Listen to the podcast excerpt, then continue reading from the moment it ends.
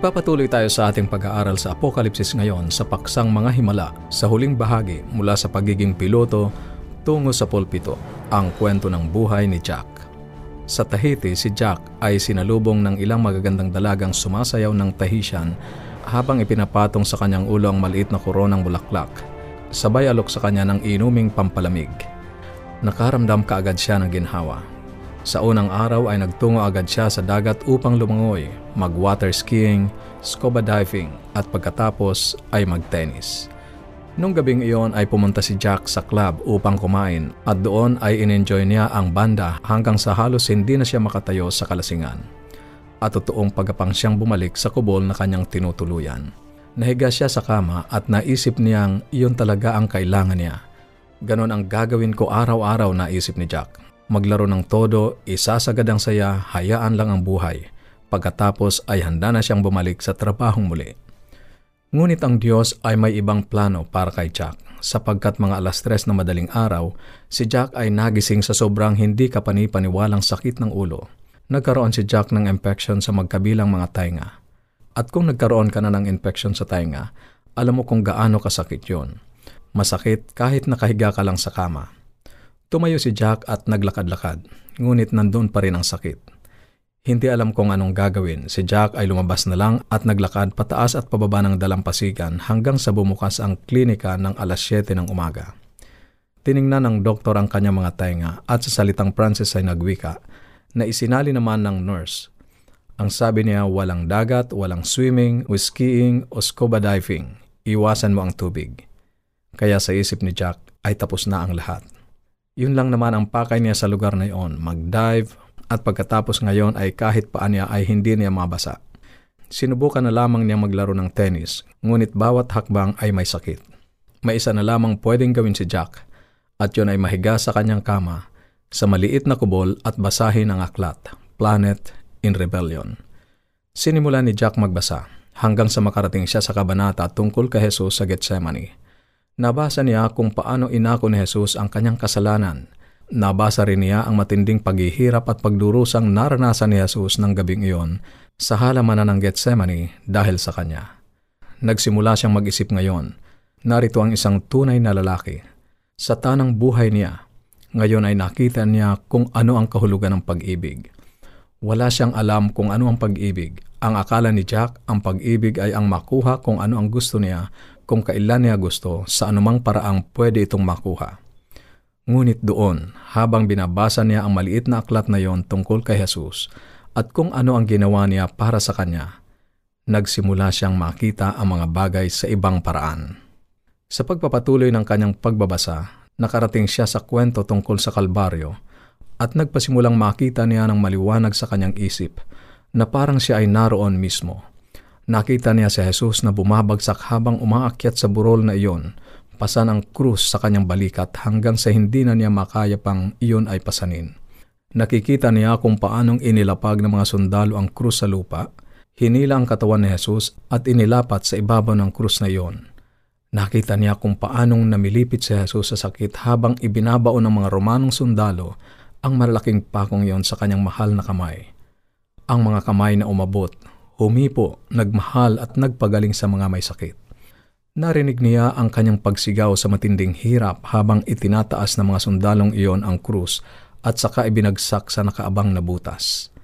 At habang tinitingnan niya ang itaas ng krus at nakita niya si Jesus doon, nakita niyang si Jesus ay parabang nakatingin sa kanya at sinabi ni Jesus, Patawarin mo siya, Ama, sapagkat hindi niya alam ang kanyang ginagawa. Iyon ay sapat na doon sa maliit na kubol ni Jack, sa gilid ng kanyang higaan sa Tahiti, lumuhod si Jack at sinabing, Panginoon, nagtagumpay ka. Suko na ako. Kung may sino mang mag-aahon sa miserabling buhay na ito, iyon ay ikaw, sapagkat hindi ko kaya. At ngayon, Panginoon, anuman ito, anuman ang nais mong gawin sa akin, ipaalam mo sa akin, ipakita mo sa akin at gagawin ko iyon. At para bang ang mabigat na pasan ay inalis sa mga balikat ni Jack at siya ay naging isang bagong tao, isang bagong nilalang doon mismo sa Tahiti. At sa pagkakaalam niya, siya lamang ang nag-iisang tao sa mundong ito na iniligtas ni Jesus sa Club Med. Bumalik si Jack sa Estados Unidos at hindi nagtagal ay napagtanto niyang hindi na siya masaya sa pagiging isang stockbroker. Hindi sapagkat mayroong mali doon, ngunit sapagkat naramdaman niyang ang Diyos ay may ibang nais na gustong gawin niya. Subalit ano yon? Kaya nanalangin si Jack, O Diyos, anuman ang nais mong gawin ko, susunod ako. Buksan mo lang ang pinto at ako ay hahayo. Isang araw ilang panahon lamang pagkatapos ng panalangin iyon, Narinig ni Jack ang isang mangangaral na nangangaral sa kanyang simbahan at naramdaman niyang tinatawagan siya ng Diyos. Nararamdaman niya na tinatawagan siya ng Panginoon upang maging isang mangangaral, upang sabihin sa ibang tao kung ano ang ginawa niya para sa kanya. Kaya sinabi ni Jack sa mangangaral ang kanyang nararamdaman at kung ano ang nangyari. Sinabi ng mangangaral sa kanya, Jack, magkakaroon tayo ng pagpupulong, isang seminar sa propesiya sa lungsod ng Oklahoma.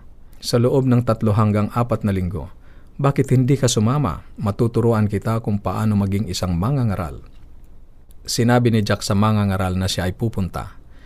Kaya siya ay umalis sa kanyang trabaho, bagamat hindi alam kung ano ang magiging kinabukasan, sa pagtitiwala lamang sa Diyos at pagsunod sa Kanya. Iniwan ni Jack ang kanyang tahanan sa New Orleans. Siya ay sumakay sa kanyang maliit na kotse patungo sa siyudad ng Oklahoma at nagpasimulang magtrabaho para sa Panginoon. Pataas ng pataas naramdaman ni Jack ang kapayapaan at pag-ibig na nagmumula sa buhay ng isang isinuko ang kanyang sarili sa Diyos. Ang malaking katuwaan sa buhay niya ngayon ay tulungan ang iba na makilala si Jesus na napakahalaga para kay Jack.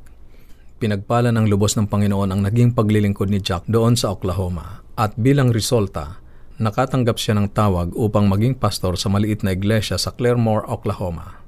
Dalawang taon nang lumipas, si Jack ay naging isang mangangaral.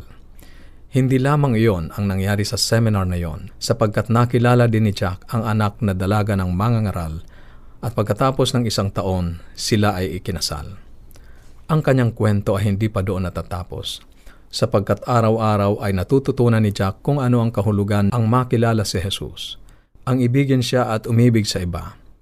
Wala nang anuman sa mundong ito ang nais mahalin ni Jack ng higit pa sa Diyos. Ang Diyos ay gumawa ng mabuting bagay mula sa buhay ni Jack at magagawa rin niya ito sa iyo. Hindi ito nangangahulugan ng kamang rosas. Titiyakin ni Satanas na laging may mga tuksukang haharapin.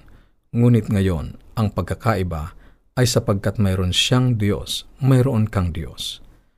Maaaring hindi mo pa naranasan ang kapayapaan at kagalakang nagmumula sa Kanya. O maaaring naranasan mo na, ngunit ikaw ay napalayo. Kaibigan, nais kong bigyan ka ng pagkakataon ngayon na lumapit sa Kanya at maranasan ang kapayapaan at katuwaang si Jesus lamang ang makapagbibigay. At kung yan ang nais ng iyong puso, gawin mo ang maikling panalangin ito. Maaari mong ulitin pagkatapos ko. Tayo ay manalangin. Panginoong Hesus, idinadalangin ko na manahan ka sa aking puso ngayon Ako'y makasalanan at aking napagtanto na hindi ko kayang iligtas ang aking sarili. Walang kabutihan sa akin upang maging karapat-dapat ako sa langit. Kaya aking inilalagak ang aking pagtitiwala sa iyo. Tanggapin ka na aking personal na tagapagligtas. Naniniwala ako na ikaw ay namatay para sa akin. Tinatanggap kita bilang Panginoon ng aking buhay. Tulungan mo ako sa pagtalikod sa kasalanan at pagsunod sa iyo Tinatanggap ko ang iyong kaloob na buhay na walang hanggan. Hindi ako karapat dapat para dito, subalit pinasasalamatan kita dahil doon. Amen. Kaibigan, welcome sa Sambahayan ng Diyos. Kung mayroon kang mga nais iparating sa amin o mayroon kang katanungan o kaya ay nais mong magkaroon ng mga aklat at aralin sa Biblia na aming ipinamimigay, maaari kang makipag-ugnayan sa amin, tumawag o mag-text sa ating mga numero sa Globe 0917-5643-777, 0917-5643-777, at sa Smart 0919-0001-777, 0919-0001-777.